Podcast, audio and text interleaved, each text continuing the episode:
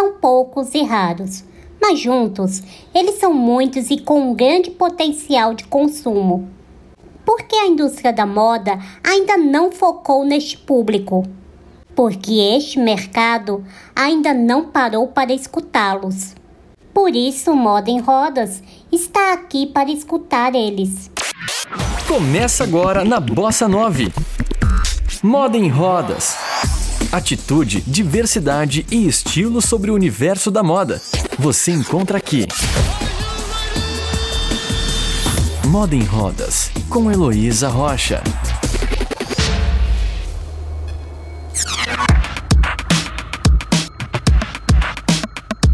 De acordo com o Instituto Vidas Raras, existe no Brasil cerca de 13 milhões de pessoas com alguma condição rara. E estima-se também que no mundo existem de 6 a 8 mil condições diferentes, sendo que cada uma possui características, tratamentos e adaptações específicas, incluindo no setor de vestuário e calçado. Neste episódio, vamos conhecer uma condição que, de tão rara, é chamada pelo número da quebra do cromossomo. Como o indivíduo ainda é uma criança, a sua mãe Iris de Vita é quem vai contar os desafios que encontra ou que futuramente encontrará para vestir o seu filho com conforto e estilo.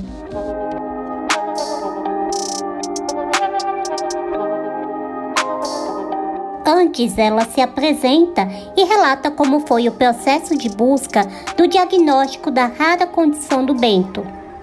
Meu nome é Iris, eu sou professora de inglês, nasci em São Paulo, moro aqui em Aracaju. Tenho um filho, Bento. Bento tem três anos e meio. É um menino curioso, carinhoso, adora brincar, adora música, adora piscina. E ele nasceu com uma condição genética rara, essa condição a gente não teve nenhuma indicação sobre ela na gravidez e nem quando ele nasceu. Na verdade, quando ele nasceu, a gente desconfiou de algo diferente, porque ele tinha um atraso global, né? Não sugava, era mais molinho, que hoje a gente sabe que é a hipotonia, que é uma diminuição de tônus. Ah, o que nos levou a uma série de exames, né? Para até a gente descobrir é, qual era a condição dele. Existe um primeiro exame genético que geralmente quem tem alguma suspeita de, de síndrome, de condição genética faz, que é o cariótipo. Esse vê todos os, os cromossomos, estavam todos lá. É, esse exame deu normal. Tem um segundo exame que é chamado de CGH Array. Esse exame dá um zoom nos cromossomos então, quando deu um zoom no cromossomo 1 dele, faltavam alguns genes, faltam alguns genes. A condição dele é tão rara que é chamada pelo número da quebra do, do cromossomo 1. 1Q43, Q44. Se você nunca ouviu falar dessa condição e desconta que nem mesmo as pessoas que lhe deram o diagnóstico conheciam, estaria Bento sozinho no mundo com tal rara condição? E desconta que, apesar de serem poucos, eles não estão só. Quando eu tive esse diagnóstico, fui informada que ele era o único no mundo com essa condição, mas graças às redes sociais e associações genéticas internacionais, eu encontrei uma a comunidade de algumas pessoas que têm filhos com, com essa condição, então dá mais ou menos aí 200 pessoas no mundo todo com a condição genética do Bento. Graças à sua busca incansável na internet e também ao domínio do inglês, Iris descobriu que além de não estar sozinha, existe um mercado de moda inclusiva internacional mais amplo e mais interessado no consumidor com deficiência. Então, quando eu recebi o diagnóstico que ele era o único do mundo, eu tive uma urgência de procurar, né? Como eu falei no início, eu sou professora de inglês, então eu pensei, bom, em inglês a gente vai achar alguma coisa. E realmente foi o que aconteceu. Através de hashtags, através desse cadastro na Associação Genética é, Internacional, eu encontrei. E acaba que eu vivo é, vendo né, o que acontece nos Estados Unidos ou em outros países da Europa. Eu vejo que sim, eles têm mais opções que a gente. Ainda as famílias ainda se queixam um pouquinho, mas tem mais marcas, já pensando aí no quem tem necessidades adicionais, assim, um pouquinho mais de variedade, né? É, às vezes, assim, tem crianças que vão precisar de babadores por mais tempo, então tem mais opções de babadores que se parecem com bandanas ou tecidos mais leves, mais coloridos. Né? A gente tem também aqui, mas ainda é escasso, eu considero escasso. E nos outros países é um pouquinho menos, né? Escasso. Então eles têm, assim, um pouco mais de variedade nessa, nessa questão, né? E ela diz que, apesar de serem poucos e raros, a indústria como um todo precisa olhar mais aos indivíduos como seu filho. Afinal, todo mundo é um consumidor em potencial. É, a gente tem que começar a olhar né, para essas crianças, independente da, da deficiência, se ela é uma deficiência intelectual, se são deficiências múltiplas, é, elas também são clientes, né? Então, é, também vão comprar, conforme, às vezes não compram porque não tem a opção, mas quando forem surgindo, quando vão surgindo, a gente vê né, que a comunidade fica muito feliz, né, para poder é, arrumar, deixar é, nossos filhos, nossas crianças com mais estilo, né, porque acaba que às vezes a gente tem essa rotina é, assim com bastante terapias ou bastante compromissos médicos e, e tem esse investimento de tempo e financeiro nessa parte. Mas com certeza aí com opções a gente também poderia é, pensar um pouco mais nessa parte, né? Que seria a parte da moda, a parte da vestimenta, que eu acho que dá uma identidade, né? Claro que dá uma identidade para eles e uma alegria também para a família de poder estar tá produzindo eles e é, usando roupas mais estilosas, diferentes. Você está ouvindo Moda em Rodas. Enquanto a diversidade por produtos não acontece no Brasil e desconta quais modelos de calçado busca para o Bento, quando vai às compras e por quê? Então o Bento ele não fica em pé sem suporte, né? Se alguém não estiver segurando ele ou ele estiver no equipamento apropriado para isso, né? O estabilizador. Mas ele tem que usar a órtese dele e mesmo que ele não tivesse nem como ficar em pé, a gente também ia querer comprar, né? Algum sapato para ele que ficasse legal e que, que combinasse com o que a gente gosta, né?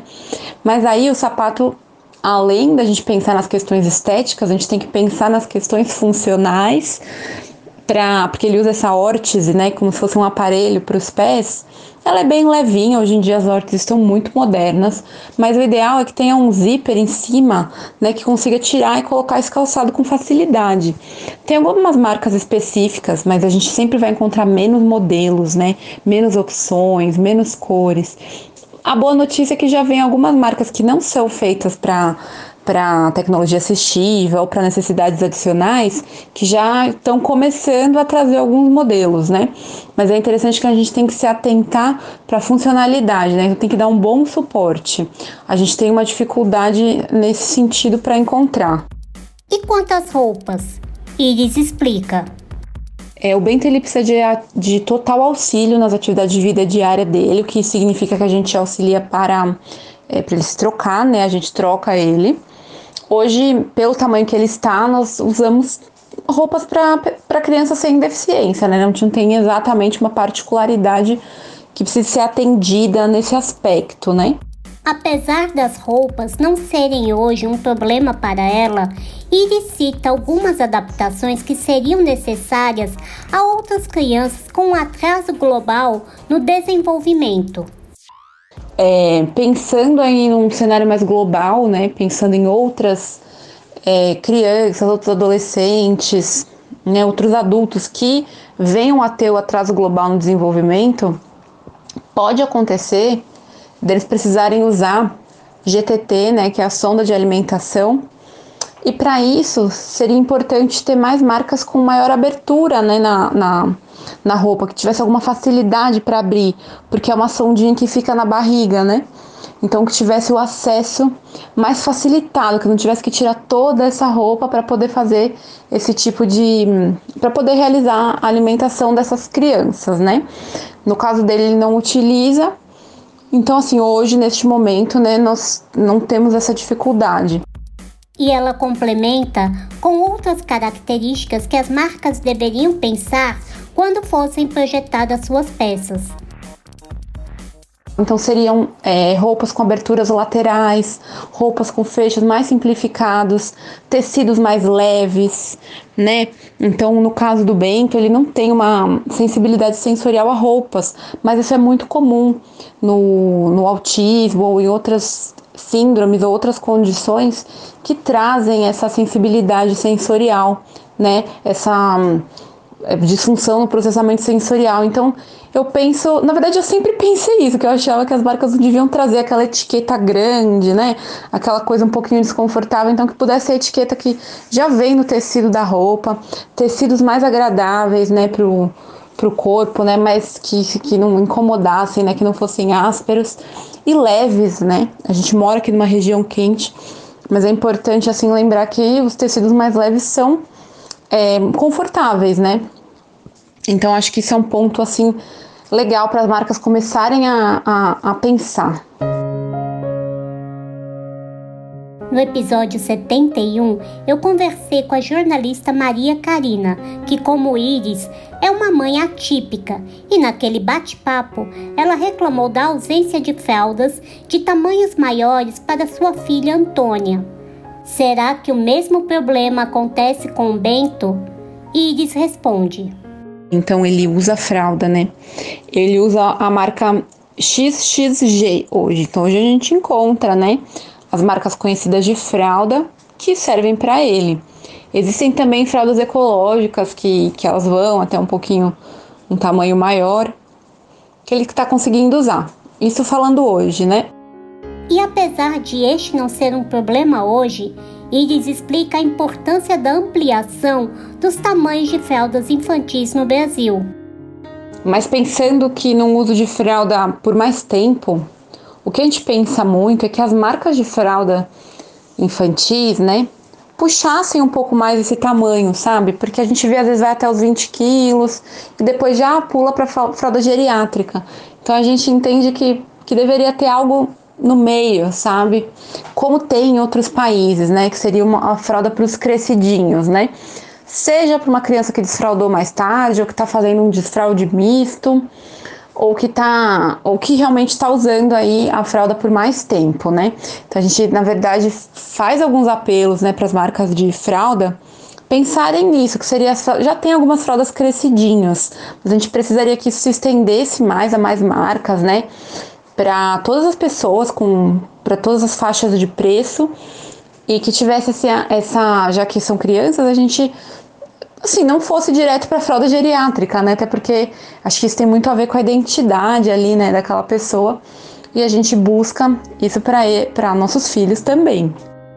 Como toda criança, a altura e o peso do Bento se desenvolvem com o passar dos anos, tornando a troca de roupa um desafio extra aos cuidadores. Iris diz ter consciência dessa questão, mas afirma que a falta de variedade no futuro é também uma de suas preocupações. Então o Bento ele tem três anos e meio, ele já tem quase um metro, é, ele pesa 14 quilos, né? Então o crescimento é inevitável, né? Ele vai crescer mais e mais e o desenvolvimento dele, mesmo que vá acontecendo, ele não acompanha esse crescimento na mesma velocidade, né? Então, claro que, que eu penso nessa questão né, da, da troca, da busca por peças. Às vezes a gente quer, como ele vai crescer, a gente também quer que cresça a, a, a variedade, o estilo junto com ele, né? Então, não necessariamente você vai querer continuar usando uma roupa de criança para quando ele tiver uma pré-adolescência, né? Isso vai depender do tamanho que ele estiver. E como o tempo voa, Iris aproveita para mandar um recado especial à indústria brasileira de moda. Mas assim, eu desejo muito, né, que a indústria da moda realmente veja o meu filho, outras crianças, é, como clientes de potencial, né? Porque quando a gente pensa que somos uma minoria, somos a maior minoria do mundo. Então, é um público que tem que ser olhado, né? É, quando a gente fala, do, por exemplo, meu filho é um em um milhão, né? Mas é, quando a gente fala do autismo, nós temos aí um para 44 nascimentos, né? Conforme o diagnóstico fica mais preciso.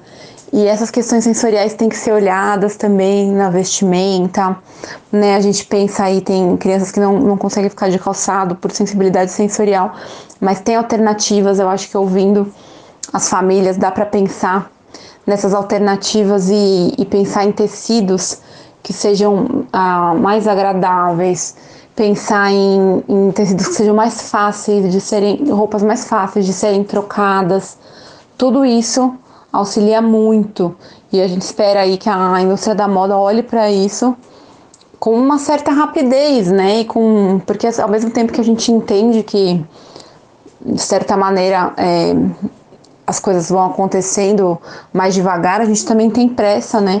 Porque são os nossos filhos e são outros vários que virão.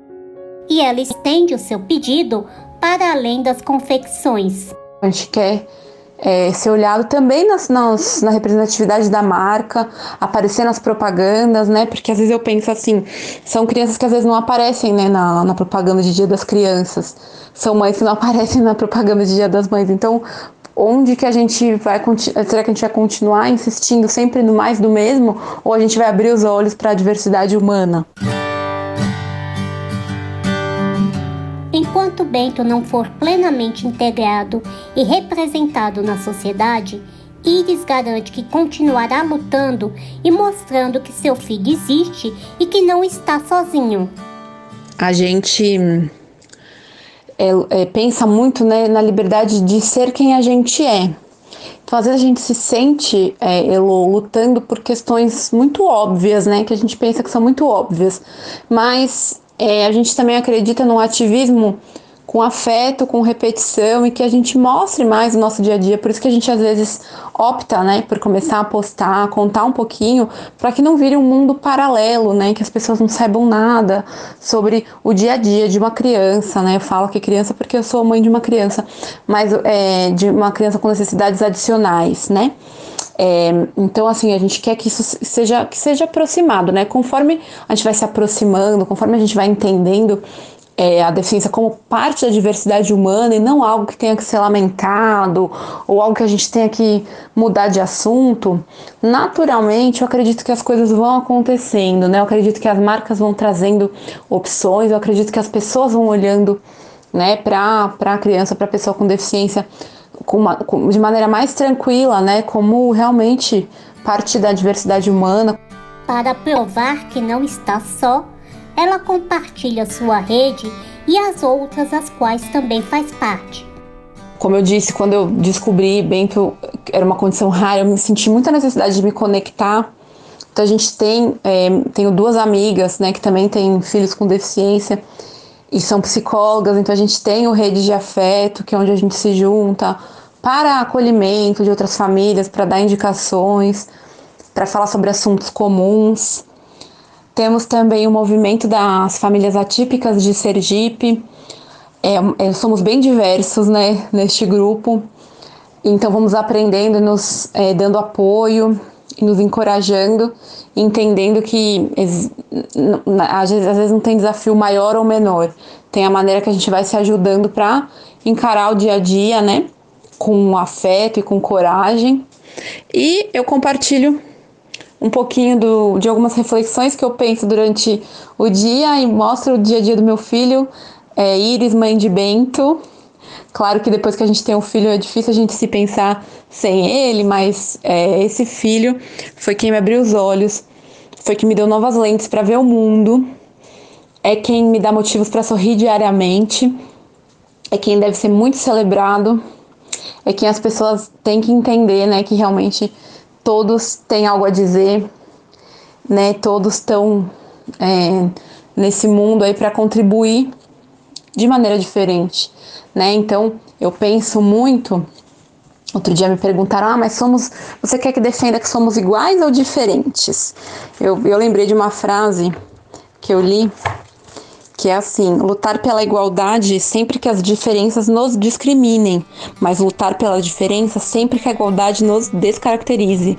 É de Boaventura de Souza Santos. Então, eu finalizo com essa frase. Muito obrigada.